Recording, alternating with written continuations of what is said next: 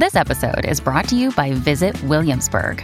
In Williamsburg, Virginia, there's never too much of a good thing. Whether you're a foodie, a golfer, a history buff, a shopaholic, an outdoor enthusiast, or a thrill seeker, you'll find what you came for here and more. So ask yourself, what is it you want?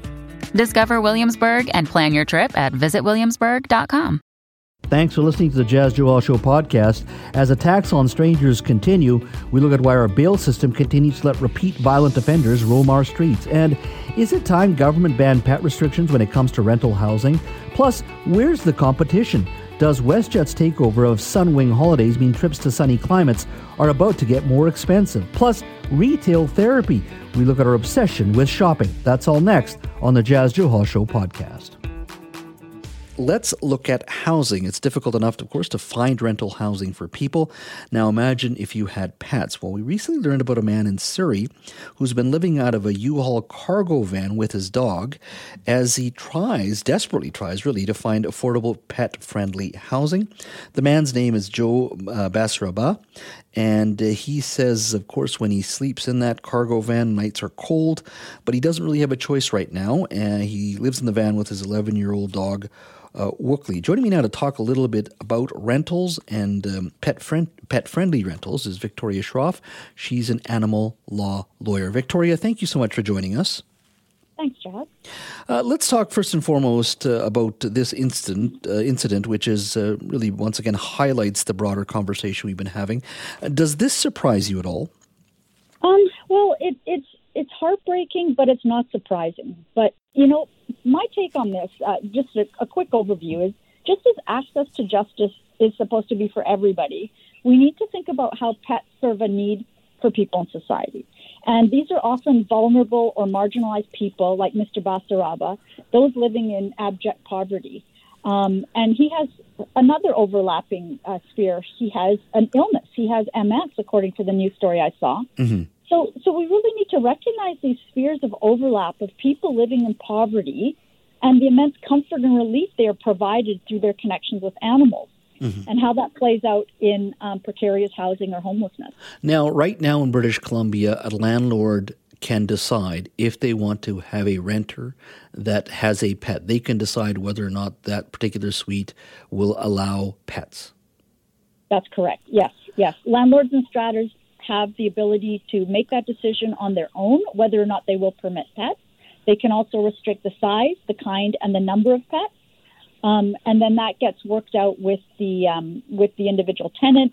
Um, you know, so it's a it's a case by case basis, but the landlord is in the driver's seat. Uh, how many other jurisdictions do what British Columbia does? Uh, most. It's uh, it's that's that's the majority across Canada uh, where we have um, landlords have the ability to deny pets. Mm-hmm. Be, um, renters. Yeah. I mean, uh, if I were to speak to a, a, landlord group, they would say first and foremost, look, the wear and tear on a property, uh, right. We should we have the right to whether or not we want an animal in our home. There could be allergies, whatever it may be. We should have the right uh, with property that we own to decide whether pets uh, should reside in that uh, rental property. There are those, of course, who would agree with disagree with that. Um, is that not a fair argument on the part of of, of, uh, of uh, owners?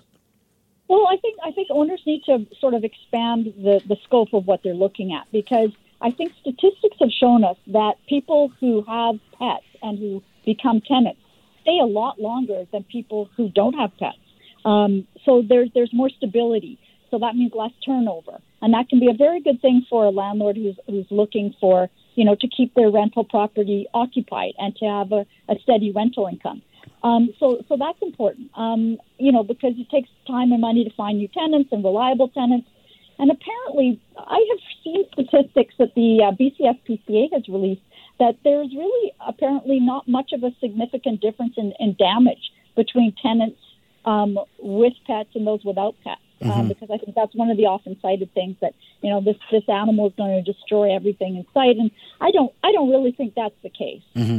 And I know the SPCA in the past have publicly advocated for the changing of rental uh, rules uh, because they get many animals returned to them or left with them because people are, are not able to find uh, accommodations for themselves. Certainly, uh, aren't able to find accommodations that are are pet friendly. Uh, what do you say to the argument? Some would say, look, um, the onus actually should be turned upside down. Landlords shouldn't be able to say no pets. Uh, renters should uh, all rent rental property should include pets and it should be flipped, and the default position should be the, the, the landlord has to justify why a pet can't uh, reside in that property. Right, that's that's one argument I've seen. I, I think there's actually some. At first, I'd just like to agree with you um, what you said about um, the number one reason for pet abandonment and surrender is because people cannot find uh, uh, pet friendly rental. So that that's absolutely true. Um, but there's, I think there's some potential solutions on the horizon. Um, for example, in England, uh, they've taken steps to address the issue, and people living in rented homes can be allowed to keep what's called "quote unquote" well-behaved pets. And these new measures um, were announced by their government in January 2021, mm-hmm. and it basically says, you know, it's like a model tenancy agreement. Um, and you know, it sort of says, you know, my dog can do these things or my cat can do these things, and you know, is um, is going to be on side with with being kind of a, a good canine or feline citizen. And so you see that there are ways of maybe coming to a middle ground um, so that we don't have, uh, you know, shelters right now are bursting at the seams with people who have uh, returned animals, and and some of them can't afford food. Uh, so fortunately, we do have some pet food banks, but you know that's that's not enough to fill the the hunger needs. Um, so how do you how do you define good behavior? I mean, I, I, I can actually. It seems like you're opening up a can of worms, and someone says, "Well, my dog is good uh, is is a good dog," and and that of course depends on on what the landlord may say and the tenant may say. I mean, you could have a great dog, but the dog likes barking a lot in the evenings when somebody may be a shi- the landlord might be a shift worker and needs to be sleeping. So doesn't that open up a, can, a different can of worms when you start debating what is a good animal? Well, I think that there's a very easy way around it, and I was suggesting that it would come from the from the, the, the prospective tenant themselves, but also maybe a letter from the veterinarian saying, you know, this person this person is very responsible. They're up to date on their vaccines and all their other health requirements, and this dog has been generally well behaved. Um, is not a fearful dog and, and can actually kind of give a bit of an outline as to the dog's personality and behavioral problems, mm-hmm. if there are any, and what's being done to curb them if, if they exist. So I think not just relying on what the tenant says, maybe if they have that extra letter, kind of like a reference letter. Mm-hmm, mm-hmm. Now, you and I, as we were talking about pets, generally what that would mean is a dog or, or a cat, as you said in, in, in your uh, definition there. But once you allow this to happen, does does not open the door for a small minority of people to say, you know what, I like snakes or I like rabbits or whatever it may be. Um, does that not o- open up another can of worms in regards to what you define as a pet? Well, yeah, I'd say I'd say definitely I would call I would call rabbits uh, an acceptable pet as well. They're the third most popular pet, as a matter of fact. Now, snakes and other exotic animals that definitely is a can of worms um, uh, because it is it is absolute cruelty to have exotic pets like that in any kind of um, captivity.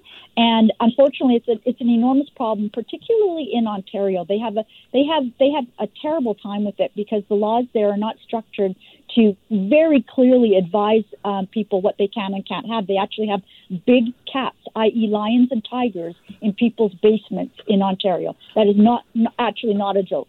Wow. So, so, so that's the, the captive animal issue, um, particularly for exotics, is, is live and well. And, and, and exotics should never be pets. I say they don't. Uh, there's no such thing as an exotic pet. A snake is not a pet. Is there any any jurisdiction that does this well? That where you're able to have a pet in a rental property, and it seems to work for landlords and for tenants? Well, Ontario's sort of been having this the, this law in place for some time now, and it seems to work somewhat. I will say. Um, I think that it's it's kind of been held up as as a model for other places in Canada to look to because they've been doing this for some years.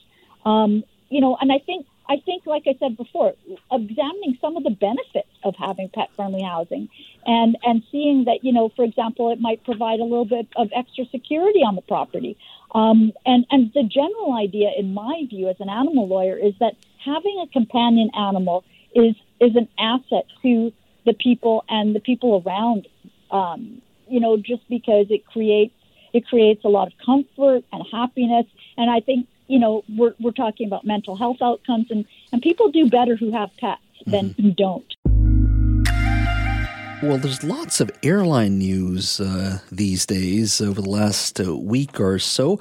Uh, we heard a New York uh, based hedge fund uh, recently seized uh, four of Flair Airlines planes over the weekend, which has resulted in, of course, a number of canceled flights. the low cost airline said it was working towards rebooking customers or reimbursing them, but the cancellation, get this, left as many as 1,300 passengers stranded and, of course, very frustrated. Earlier today, our Jill Bennett spoke to Leanne Caldwell. She's a BC resident stranded in Tucson, Arizona, due to uh, the seas planes, Flair Airlines seas planes. She spoke to Jill, and here's what she had to say. So we went back to the check in counter. The employees there had very little to offer. They gave us a phone number to call to make arrangements for hotel that Flair would cover and they had no other information aside from that they they put some crackers and some bottled water on the counter, and their hands were tied. Well, that's what happens when uh, four of your planes are seized by a hedge fund. Uh, there seems to be a lot of competition out there. You've heard of Porter Airlines coming out to British Columbia, and others uh, as well. But uh, in some ways, you're seeing some competition. In other ways, there's actually a contraction uh, in the industry. Uh, on Friday, we learned that the federal government said it would approve WestJet Airlines' takeover of Sunwing Airlines airlines. Uh, the government said they want to stabilize the airline sector uh, and want to still support the the uh, the Toronto-based travel company. Now, Sunwing, of course, is known for offering package travel deals to Mexico and the Caribbean, but essentially WestJet will take over Sunwing Airlines, uh, and by give be, by being given that green light, there are some conditions that are imposed on uh, WestJet, which includes job growth and capacity reservation issues. The merged companies must also maintain uh, offices in Toronto and Montreal for five years. But what does this mean for you here in the lower mainland or in British Columbia if you want to go for a quick trip to Mexico in the Caribbean over the next few years? What's this mean to your bottom line. Joining me to talk about uh, this merger is Claire Newell, president and founder of Travel Best Bets. Claire, thank you for joining us today. Oh, my pleasure, Jas. Lots going on, and this is such big news. It is, absolutely. First of all, uh, when you heard about the WestJet takeover of Sunwing, do you view this as a positive for consumers? So I heard that this deal was announced a year ago, and it never sat well with me, Jas, just because of the fact that there's not a lot of competition, particularly in the West. Still doesn't feel good from a consumer standpoint. What specifically don't you like? Well, I think no surprise. I mean, the Competition Bureau flagged this for a reason, and it's because of the fact that it was going to prevent competition. Essentially, WestJet Vacations and Sunwing do the same thing. They package vacations, combining air and resort stays in Mexico and the Caribbean. And the Competition Bureau itself actually found that there was going to be 31 routes where that by the merger of these two, it would lessen or prevent competition. And in fact, on 16 of those routes, Jas, that WestJet would gain a monopoly. So the, where I stand, um, you know, I have two hats as a consumer and as a person in business. And um, from a business perspective, the last thing we want is one of these companies to go under. That really affects the competition. But from a consumer standpoint, taking a, a competitor out of the marketplace, even with the stipulations that the Minister of Transport has put in play. We can talk about those in a minute. We only in the West have Air Canada vacations, WestJet vacations, and in, at times you can uh, use Swoop Air with those packages since they are sister companies. And you have Sunwing. Hmm. And so knocking those out, one of them out of the, the marketplace, uh, would would be really detrimental. When I first got in the business, mm-hmm. there was so many players. There was, and you might remember some of these. I mean, anyone around my age might. Um, but Fiesta West, Silverwing. You remember that? I need a vacation. Mm-hmm. Um, Canada 3000, Transat Holidays, which hasn't been in the marketplace for about three years now. Fun Some Vacations. I mean, there were there were a number, and there were others that came and went. But um, now having three, not great news for us sitting here in the West Coast. In a post-COVID environment, and with what's transpired now, is it fair to say we should expect higher prices for flights and package travel like this in the years ahead? Not just because of this particular merger that's gone ahead, but generally people in the airline industry are saying, right. get used to higher airline prices. Yeah, at least for the for the next at least year, if not longer, just because of the fact that there are um, fewer staff, the shortages in the, the number of pilots and crew, uh, even NavCan, everyone who works at the airport, those those positions still need to be filled. And because of that, not all of the flights that we had um, pre-pandemic are in the marketplace. So and there's so much demand. People really, really want to travel. And if you've looked into travel, especially outside of Canada, it's expensive. There's no question about that. But they're flying at rates that are going to keep those airlines sustainable. Mm-hmm. Whereas right now in the domestic market, things have not been well. And you and I have chatted about this in, in the recent past, is that there are too many domestic carriers right now. And because of that, we're seeing you know, Air Canada shift a little bit more to the east and WestJet shift a little more to the west. And as these other low cost carriers in the marketplace are trying to carve out their place, you know, I, I do hope that some of the players that are that are in the marketplace post pandemic, the newer players that you you may have heard, um, these are do, doing domestic routes right now, but they are their intention is to do sun destinations. Unfortunately, most of them are starting their sun destinations from the East Coast, mainly Toronto. So we're not seeing them here. But post pandemic, whether it's in the domestic market or slowly moving to the south, companies like Canada Jetlines, Lynx, Porter, Flair, all of which we really didn't didn't have pre-pandemic. Hmm. Now, part of the conditions that were uh, uh, imposed, I guess, on uh, WestJet in this deal is to phase out Sunwing seasonal aircraft leasing program. There's lots of others. Uh, they have to extend Sunwing yeah. vacation packages to five more Canadian cities. Uh, boost employment at the Toronto office by 20% over three years. There's a few others. And uh, generally, okay. d- does this, I mean, at the end of the day, if I'm sitting here in Vancouver, Victoria, Nanaimo, Kelowna, are we going to see just less flights, which is going to drive up further costs uh, as well? Well, hopefully not for at least the five years that these stipulations are put in place. So let's talk about some of this, these, um, you know, the strings that have been attached by the transport minister. So one of them is that they have to have five new cities. The reality of that is they just canceled out of some and canceled, as we all know, all these flights out of Manitoba, Saskatchewan, and the Maritimes, adding five new cities is just getting them back to partial of what they had just six months ago. The other thing is is that they said that they have to maintain the offices in Toronto and Montreal for at least the next five years. Well, if you're in business, you know that it takes at least five years to wrap up leases and that type of thing. And as far as growing um, the Sunwing office by at least 20%, every business in the travel industry right now needs 20% more staff. So to me, it's you know their conditions are they hard to meet? No. Uh, a year from now, if I'm wanting to go to Mexico, can I expect to be probably paying more than what I'm paying today? Uh, at least the same, and, and maybe a bit more. The reality is, is that I used to give deals. Jas, you would probably remember some of the deals that I would offer to Puerto Vallarta and the Riviera mm-hmm. Maya, and and they were six ninety nine, seven ninety nine, eight ninety nine plus taxes going to Mexico to an all inclusive those days are gone.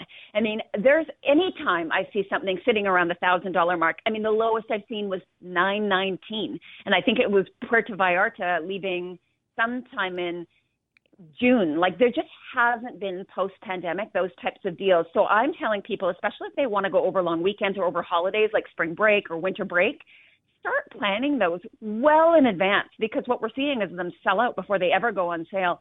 And when they kind of go on sale, it's nothing like what we had before the pandemic. Well, here's the competition. I hope it uh, arrives back to the airline industry. I know it on the domestic side it's there, but those trips to the Caribbean and, and, Mexico and Hawaii are very important for those of us, especially this winter here. Yeah, that's for sure. You better believe it. Absolutely, Claire. Thanks for your time. Thanks, Jas. Hey, it's Ryan Reynolds, and I'm here with Keith, co-star of my upcoming film If, only in theaters May 17th. Do you want to tell people the big news? All right, I'll do it. Sign up now and you'll get unlimited for $15 a month in six months of Paramount Plus Essential Plan on us. Mintmobile.com slash switch. Upfront payment of $45 equivalent to $15 per month. Unlimited over 40 gigabytes per month. Face lower speeds. Videos at 480p. Active Mint customers by 531.24 get six months of Paramount Plus Essential Plan. Auto renews after six months. Offer ends May 31st, 2024. Separate Paramount Plus registration required. Terms and conditions apply if rated PG. Today, we learned Canada's banking regulator has temporarily seized the assets of Silicon uh, Valley Bank's lone Canadian branch after the uh, financial institution collapsed um, uh, on Friday. U.S. Uh, banking regulators on Friday uh, were forced to, to, urgently close the uh, California bank after billions of dollars were withdrawn by fearful depositors. Now, there are fears other banks could face similar difficulties, but today, U.S. President Joe Biden stressed that Americans can have confidence in the U.S. banking system. Take a listen. Today, thanks to the quick action of my administration over the past few days, Americans can have confidence that the banking system is safe. Your deposits will be there when you need them. Small businesses across the country, the deposit accounts at these banks can breathe easier knowing they'll be able to pay their workers and pay their bills. And their hardworking employees can breathe easier as well. Now, of course, uh, what is happening to Silicon Valley branch is, of course, happening in the context of a high interest rate environment and, of course, a high inflationary period as well. Recently, the Globe and Mail reported that CIBC, our own CIBC, the Canadian Imperial Bank of Commerce, showed that $52 billion worth of mortgages, which is equivalent to about 20% of the bank's 260 billion residential loan portfolio, that's 20%, were in position where the borrower's monthly payment was not high enough to cover even the interest portion of the loan. So, uh, this issue in the Silicon Valley uh, Bank is not uh, isolated. It's happening in the context of broader uh, fiscal challenges, not only for our broader economy, but for the average homeowner uh, as well. Uh, time now to talk to our financial advisor and business analyst on this issue. And there's no one better than Michael Levy who joins us now. Michael, thank you for speaking to us today. Thanks, Jas. Nice to be with you. Yeah, a lot going on as I was coming into work today, listening to all these stories. I said I got to give Michael a call because uh, there's a you know different stories in the U.S. and here as well. So it's uh, good to be talk about all of these issues. First and foremost, what is the impact of the Silicon Valley Bank collapse in the U.S.? Will there be repercussions or any potential repercussions here in Canada? No, there won't, Jas. And the one uh, branch you were talking about is not a deposit taking branch. It was just a branch, a Canadian branch of the American bank, but not for regular public use. So the fact is that's been closed down also by regulators here, but it will have little to no, well, not, not even little. It will have no impact on Canadian banking whatsoever. How can this happen in 2023? Mean, we've gone through this with with uh, you know uh, Lehman Brothers, and it's, it's a little different than Silicon Valley Bank, Bank, and I understand that. But how can how why is this happening now? Uh, Jas, it's basically mismanagement. Um, uh, they took their deposits, and the deposits just don't sit in the bank and do nothing. So the bank puts them out in what they would consider ultra safe investments, like buying U.S. Treasury instruments, bonds or T bills. But the fact is, they also have some risk involved, and we've seen that uh, uh, overtake the banking industry, well, industry on its own, and the banking system. So if you go out a year ago and buy a uh, two or five year United States Treasury bond and it's paying 3% interest. So, what you're doing is you're taking your customer's money, putting it in the safest asset there is that's U.S. treasuries, and uh, you hold a portion of your portfolio on that until it's needed, and you, the bank, earn on those deposits. They also uh, uh take money that you put in your account here in Canada, and they do uh, investments with them, but these were not safe investments in a high interest rate environment where rates were going higher. So let me just picture this for you. Uh, you take in customers' money and you put it out at 3% in the safest instrument, U.S. Treasury bond. And when you go to cash it in, because you have to give the customer, you, you have to make the customer whole because they A, want to pay bills or pay payrolls, or they want to take their money out of the bank and the interest rate on the five year notes now is 5%. Well, nobody wants to buy that from you because it's only paying 3%. So what happens? Mm-hmm. You've got to discount it below face value in order to be competitive in the marketplace. So instead of getting $100 for a $100 bond, you might get 97.50. Well, just take that and explode it out, which is what happened. And uh, SVB, uh, Silicon Valley Bank, could not meet their obligations the minute that got out. Every depositor, every company, every high tech company that was doing business with them started a stampede on the bank wanting to get money out. And that happened midweek last week. And then the regulators came in and said, we can't do this. This can't happen. So they closed the bank and basically closed the bank. Now, there were two kinds of depositors. There's your normal, everyday you and me who put our money in the bank. Mm-hmm. Well, federal deposit insurance in the United States covered everybody up to a quarter of a million dollars. So there's no retail client that got hurt or burned. But the bigger, the startups, the, the, the, the Silicon Valley companies that were banking with them. Well, theirs were not and are not covered, so then we have to look for somebody else to step up to the plate. Otherwise, this becomes a problem that not only for the uh, uh, um, depositors and investors in Silicon Valley Bank, but it starts to spread like a disease for which there is absolutely no stopping it unless the federal government steps in.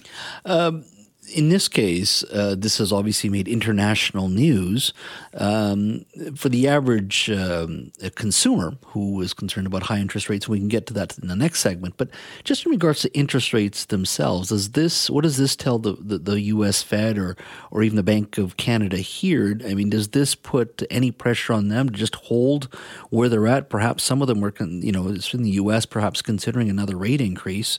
Uh, what does this mean in regards to that issue? That's the prescient question, Jas, and you've nailed it. What the Fed was doing, in my opinion, and I've held this opinion for quite a while now, was too much, too fast. Where in Canada, it's a different it, it, it's a different outlook. Uh, Tiff Macklem, the governor of the Bank of Canada, said we're going to raise rates. We're going to do it slowly. We're going to pause. We're going to see how we raised rates and what the effect that was. We're going to give it time to work through the system. Jay Powell, the uh, the, the head of the U.S. Federal Reserve, said as early as last week, we're going to keep raising rates and we're going to raise them till we get inflation to turn around and uh, we are going to do 25 basis points. We'll do 50 basis points if we have to. That turned on a dime this weekend. You're going to see the U.S. Fed not stop raising rates, but back off and uh, just just take a breath and let things start to normalize out there, and that's not going to happen overnight.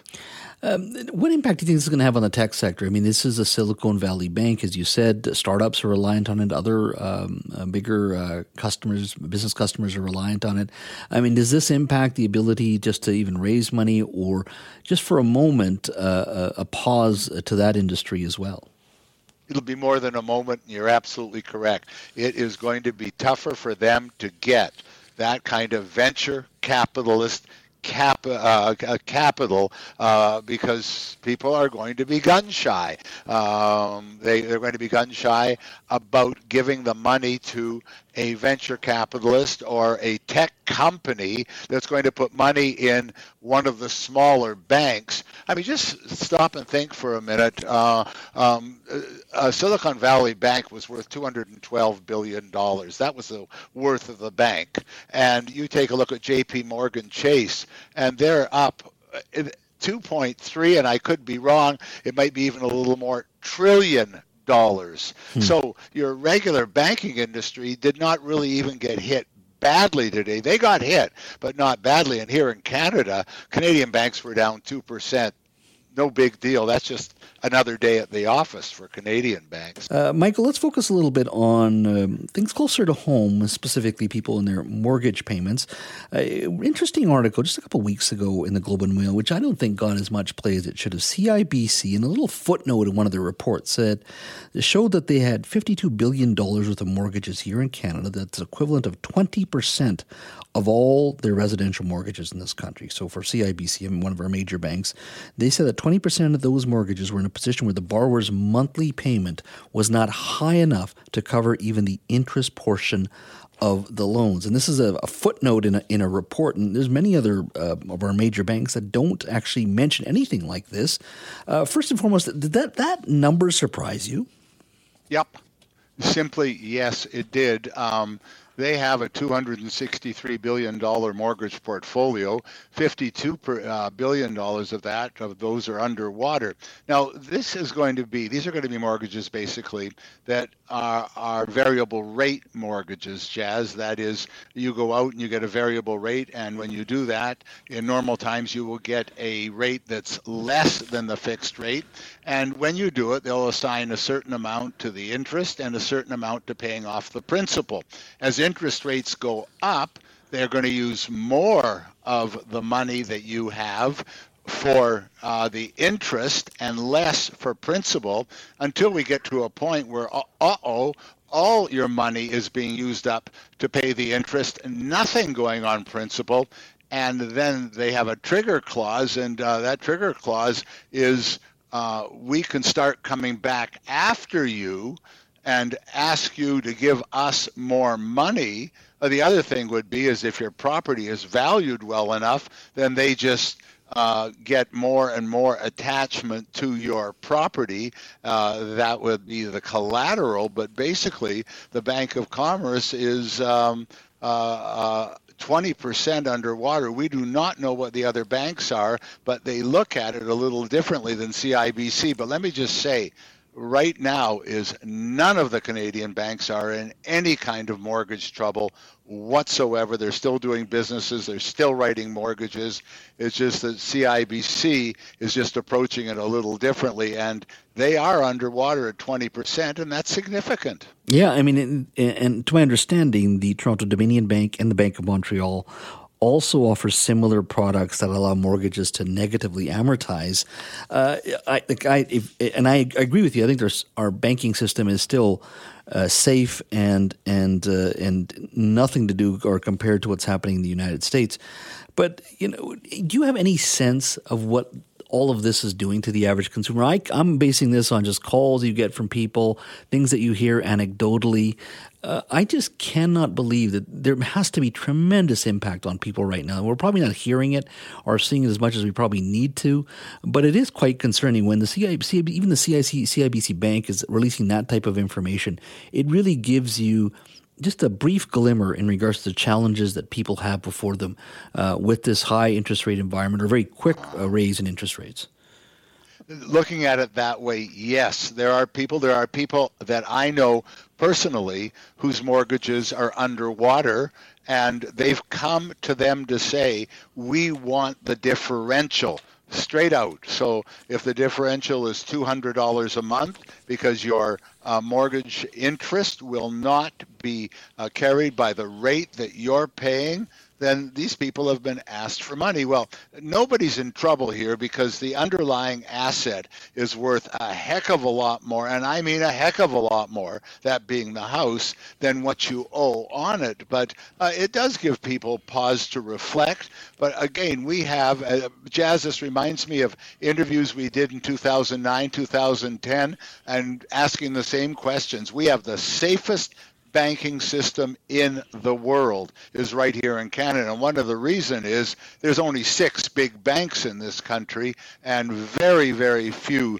small regional banks. Where in the United States there are thousands of small banks, literally thousands of small banks. Mm-hmm. They have to be a lot more worried than we are here. No, absolutely. But I just see that number. Maybe it's because the information like this usually isn't uh, so isn't offered and publicized like it is in this case with CIBC. Generally, yeah. banks keep that. Um, you know, when they have to disclose it, they will. But generally, you don't hear about that type of information at all. So it got my attention when I saw it a couple of weeks ago. That's for sure. Well, Jas, you know where the uh, information is. Every quarter, if you look at what the banks put aside for loan losses that money for mortgages that are underwater will be included. So when a bank says we put away $253 million this quarter for possible loan losses, those mortgages that are underwater are included in that number. Michael, thanks for your time today. Thanks, Jas. On Friday, uh, a vape and tobacco store on Smithe Street in downtown Vancouver was hit uh, hard after the owner says two suspects stole thousands of dollars in merchandise and cash. The robbery occurred at knife point uh, on broad daylight on a Friday morning. It was caught on surveillance video, and there's been a significant amount of coverage over the last few days. The store's owner, Armugan Tahir, says the robbers took over $7,000 worth of merchant, merchandise and cash. Uh, Mr. Tahir spoke to our colleague Mike Smith this morning in regards to the incident. Take a listen before it wasn't the robberies that this kind of a robberies, not like before it was just a panic theft, like just a break-in, panic theft. Somebody just like took the one merchandiser and went away. Like there was no weapon use or nothing. There was no use of force. But this kind of a robbery is not like in the this is maybe in the Hastings area is common. It's not even common there. But it's entertainment district. No, these kids are just like maybe 22, 23. You can see their get-ups. Like they're not old guys. You know, like yeah, the young people. Now, uh, I want to uh, uh, reiterate here we do not know who these individuals were, whether or not um, there are any bail conditions or any of that sort. But th- this does add to the broader perception and conversation that there aren't enough repercussions for people involved in this this type of random crime. Uh, and critics have referred to our bail system as catch and, and release, or critics and some members of the opposition as well. Well, the BC government has been outlining what it hopes to see when the federal government makes adjustments to the country's bail system uh, this spring. And I do, I do want to reiterate that the criminal code is under the control of the federal government, uh, with those changes coming, as, I, as I've said. Now, as I also reiterated here, the opposition and many other critics have said this is more of a catch and release system and we need to do better. Joining me now to talk a little bit about the system and, and what kind of changes BC would like to see is Niki Sharma, the province's Attorney General. Minister Sharma, thank you for joining us. Thanks for having me. It's always great to be on your show. Uh, there's lots to talk about here, uh, and I, have highlighted this issue that occurred uh, in Vancouver on Friday. There was another um, uh, shooting uh, yesterday. I'm not going to ask you to comment on any of those specific incidents; those are before the police and, and will be before the Crown as well. But it does add to the broader perception that there are not enough repercussions with our uh, justice system, not enough accountability, and there's been a lot of focus on the bail system itself. what kind of changes would you you like to see? Yeah, I just want to start by saying that I'm sure when everybody hears about these stories and those people involved in it, it's very traumatizing and it's horrifying, right? To think about the violence and the trauma that comes from those incidents. And we as a government understand that communities across the province have been um, wanting to feel more safe and, and understand what tools we have to be strengthened to help with that. And so we've been hard at work on that. And part of that solution was um, advocating to the federal government for bail reform. What we've seen is that there were recent changes to bail policy in light of some Supreme Court decisions that had some unintended consequences in terms of particularly repeat violent offenders. So, what we asked for and got an agreement on with the federal government was for changes that said, look, if you commit violence with a weapon, and, and you should be held unless there's a good reason to release you. So these people are kept off the streets. Um, we heard a commitment from the federal government that they will be making. They intend to make those changes to the bail policy as early as this spring. So we're hopefully hopeful our advocacy will pay off. Uh, is this an issue that you are seeing other attorney generals across this province have been articulating to the federal government? Yeah, so BC really led the charge a few months ago, but what we found when we asked um, the federal government for changes is that actually provinces across the country were seeing similar things, and it's showing up in different ways. Like in Manitoba, it's with bear spray that they were seeing being used um, in attacks. In Ontario, they they were raising concerns about gun violence, and in BC, I think what we've seen is uh, definitely bladed weapons and and random attacks from strangers. And so we all had um, this this rise in concern over this this community safety, but for different aspects of it. So we were able to actually come together despite our political stripes and say a very send a very clear message to the federal government that we need to look at these the bail policy and get an agreement from them for bail reform. So it was really um, it was really effective for all of us to agree. And I think that uh, hopefully with these changes, we'll be able to have better tools in the justice system to prevent violence on the street. Do you think this alone will change people's perceptions about safety in, in Vancouver? Uh, we, as I said, Nanaimo is dealing with these issues. It's throughout our province, and around the country. Uh, is this the only thing that, or, or the main thing that's going to actually help us deal with this issue? Or are there more things you're looking at? Yeah, there's plenty more. So we didn't wait around for the federal government to make changes. We started um, investing in the services we know we need to see in the province. So we have a, a Safer Communities Action Plan that has many different parts of whether it's mental health supports, whether it's using um, health responses to people that maybe need mental health support rather than the police. It's um, starting up a repeat uh, violent offenders task force that's under my ministry and the Ministry of Attorney General. So it's Crown Counsel working together with police and probation officers to cut through silos and really circle around what we're hearing is a smaller group of people that are repeatedly causing um, in their communities. So I think that um, by doing that, we're strengthening up the justice system in BC to respond to this. And we know it's not one tool that's going to solve it. It's going to be a comprehensive approach, and we're investing in that. Uh, Minister Farnworth announced recently $230 million investment in RCMP across this province. So it's really every aspect of the system that we're investing in. And, community groups. I recently met, not recently, but six months ago, I met, uh, I met a retailer, uh, an individual who worked for a retailer on Robson Street, and he would often tell me, he was telling me that the, the repeat offenders that would actually come back into their store and then just work their way down Robson and to the point where stores are talking to each other, managers have to talk to each other, and it's always a small amount of people. Um, does your ministry understand it beyond talking with Ottawa, beyond these programs that you've articulated to me, that people are fundamentally just fed up of giving up the streets to these individuals? And I understand they're dealing with mental health and addiction challenges and all of that. But the general public also are just fed up, and there is somewhere along the way uh, a turning point for them as well that they do want law and order that they want accountability. And those that do um, commit these crimes, yes, there should be uh, compassion. But if you commit the crime, you should also uh, be um, be full, actually fully understand there are repercussions for that. There appears to be certainly the public's view is there are not enough repercussions for people's actions, and that is a fundamental issue. It's not a compassion issue; it's accountability and repercussions. We don't instill enough of that in the system.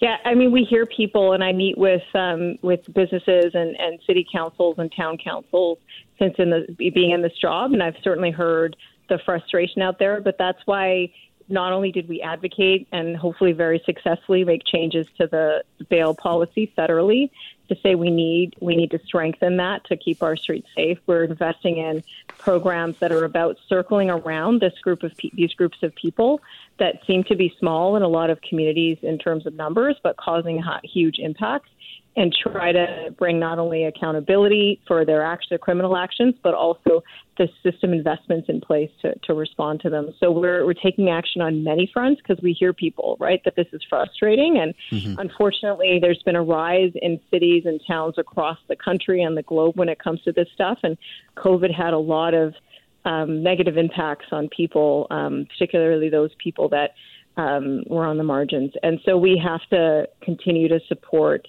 um, changes in community on every level with that. And we're, we're taking action and we'll continue to do that. Uh, and just want to clarify, when can we expect those uh, changes? I know it just says spring. Do we have a, a, more of a clear idea or a date? Um, well, that was the commitment that we received um, from the federal minister. Minister Lametti mentioned that he has to have follow parliamentary procedures and speak with his cabinet, which is, of course, what we would expect him to have to do. But the, the what he was able to commit to was as early as this spring, if, if everything um, goes as planned. So we're hopeful that those changes will come quickly. Minister, thank you for your time today. Appreciate it. That was great to be on the show. Thank you. Take care. One man is in hospital with a gunshot wound after trying to retrieve stolen property from a homeless encampment in downtown Nanaimo. The incident occurred on Sunday around 3:30, when Mounties were called uh, reports of an argument at a park uh, in the community. Uh, responding officers found six people in a nearby parking lot, including one man who had been shot. Uh, paramedics transported the victim to hospital. We are told he is in stable condition at this particular point. Uh, it is a huge issue of concern for any community, but particularly, of course, this incident occurring in Nanaimo. Joining me now is Collen Middleton. He is an interim chair of the Nanaimo Area Public Safety Association. Uh, Colin, thank you for joining us today. Hi, yeah, thanks for having me on. Uh, the reaction from your community to this uh, this incident uh, that had occurred over the weekend. What are you hearing? Well, I think uh, for the most part, that there's a feeling of inevitability that this was going to happen at some point, and also uh, sh- shock and anger that it had come to this, and um, obviously people are really concerned for uh, the victims' well-being and family, and hope for a full recovery. Uh, have you heard any information in regards to what had transpired in regards to this individual, this local man, going to a homeless encampment? Was it uh, stolen tools, to my understanding? Yeah, my understanding is that it was uh, tools of the trade. He uh, he runs a uh, a local uh, auto repair shop, mm-hmm. and um, my understanding that the the item in question was a um, engine hoist, um, and it was identified, and um, you know he he and some neighbors that are community volunteers who um, frequently uh, do cleanups of, of homeless encampments um, were there to, um, to to retrieve stolen property on public property. Um, do you know if this individual's had to deal with vandalism uh, before at his business? Uh, yes, my understanding is that there's been uh, um, he has a um, he's long been dealing with uh, small like petty theft, vandalism. Um, you know, as running the running a, a, business of this nature in this part of Nanaimo, um, there there have been issues with um, people breaking into the compound and damaging vehicles and stealing parts from vehicles and so on and so on. So, yeah, he's um, he, he certainly has. Uh, ha- had a, a, lot to to deal with when it comes to um, these kinds of thefts. Uh, we spend so much of our time here uh, in Vancouver, of course, looking at this region, the issues of mm-hmm. random violence. So can you give people a, um, a, sense of what it is like in Nanaimo in regards to homeless encampments, uh, those challenged by mental health and addiction as well? What's it? What is it like in your city in regards to dealing with those broad issues? Well, I, I would say to all of your listeners that um, the issues are the same. And in fact, you know, our group, the Nanaimo Area Public Safety Association, we have been um, talking to a number of other groups that are starting to form throughout the province that are seeing the exact same things happening in their downtown cores. Uh, the issues of random violence, the issues of um, constant uh, theft, um, the rampant um, uh, rampant, rampant um, violent crime, petty crime, um, people prowling on people's property, um, uh, open air drug use, you name it. It's it's all the same. I, I would say that Nanaimo right now is particularly um, akin to what's going on in Vancouver because of um, how how uh, close close it is. Um, it's the the nearest nearest downtown to to Vancouver's downtown uh, by way of ferry. And um, my understanding too is that there's a fair amount of, of traffic that that uh, people that come come and go uh, from the downtown east side to downtown Nanaimo and vice versa. I know when I was in MLA, there was a lot of talk about temporary housing going up in Nanaimo. Uh, the complaint being that there wasn't enough wraparound services, even though this housing was, uh, this modular housing was put up. Uh, has that gotten better? Is it the same challenges where you have housing, but sometimes the wraparound services aren't there, or maybe perhaps the the, uh, the, the demand may, may be very high? Give me a sense of the housing challenges there for some of these individuals. Yeah, I mean it's real. The the the wraparound services that you speak of, I you know I, I have to make sure we're talking about the same thing in terms of what those entail. But yes, there the wraparound services um, as far as uh, trauma care, uh, you know, access to treatment and recovery for addiction, um, social services to help people get back on their feet after after uh, being incarcerated. You know, those those social services are are really not um, being utilized or being funded nearly to the extent that they should be, and instead we're seeing um, you know these temporary band aid fixes, right? You know we have we have um, you know enhanced harm reduction, we have safer supply. We're talking about we're talking about you know temporary housing, emergency shelters. Um, you know, but these are these are only band aid fixes. They don't address the the root issues. Um, uh, and similar to in Vancouver, we have a a, a, a very dire situation um, in downtown Nanaimo uh, when it comes to uh, people who need a lot of support for for mental health and addictions um, and and the the the the way that these um, this suffering kind of manifests itself in terms of social disorder. Um, we, we need a lot of help. The do people feel safe walking in your community, in and around your community in the downtown core? Um, I would say that you know downtown Nanaimo is a beautiful place, and so I don't want to um, you know make it seem as though people just avoid it altogether because no, people go downtown, they do business there. We we uh, almost um, defiantly, uh, you know, refuse to be intimidated by these social disor- disorder forces. But there is that feeling of of insecurity and that constant fear of of you know pot- potentially being involved in one of these uh, random acts of violence or being you know uh, um, accosted and and and um, uh, robbed or or injured. Just going about your day day to day. Like mm-hmm. there are a number of people all day, every day who are who you know are not in their right minds. And yeah. So, yeah. My question to you was, uh, and I could say the same thing about downtown Vancouver. Beautiful area, lots of great things to do, but there is that underlying challenge that is still there. That something may occur. Uh, you have, uh, you know, many women who've lived downtown for many, many years, but do not feel safe going out in the evening. And they love downtown. They love the culture, everything else that comes with it, and lots of great things. But that underlying issue of um, security, the ability to do your run your business in some cases in downtown downtown uh, is, is an issue. It's one of the reasons the last municipal election uh, you had a sea change in that because at least one party was viewed as at least trying to address some of those issues. In your case, uh, I know um, your mayor Leonard Krog, a compassionate guy. Uh, he's got a good head on his shoulders there.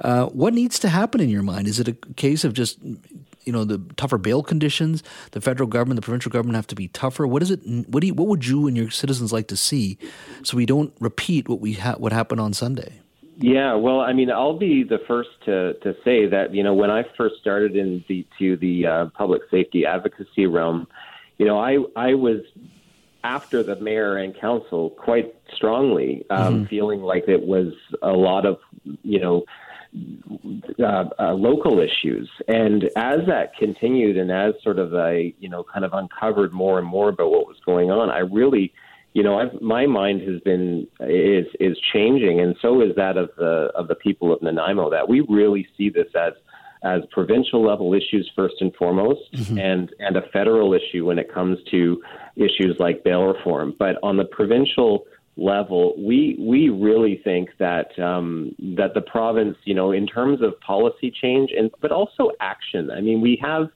we have um, you know these big announcements that have come out from the budget saying that there's going to be lots more money for for uh, mental health care and addiction recovery treatment beds and all this. And you know, this this needed to happen. You know, last like four years ago, last year, yesterday. Like you know, we're we are we have to now make up for a lot of lost ground, and I can't really overstate how big of a crisis this is for for all of BC. Mm-hmm. Um, you can just talk to you know groups like ours, or even just the citizens that live and do business and and their daily lives in downtowns of just about every small, medium, and large city in this province we're all experiencing the same thing and it is, it is not going in the right direction right now. Mm-hmm. Collen, I really want to thank you for your time today. Uh, I know there's a lot your community has been dealing with, and, and even more so this weekend after um, the um, gunshot wound to uh, one of your fellow citizens uh, as well. I really appreciate you making time for us and, and your thoughtful comments as well. Thanks a lot. Great. Thank you very much.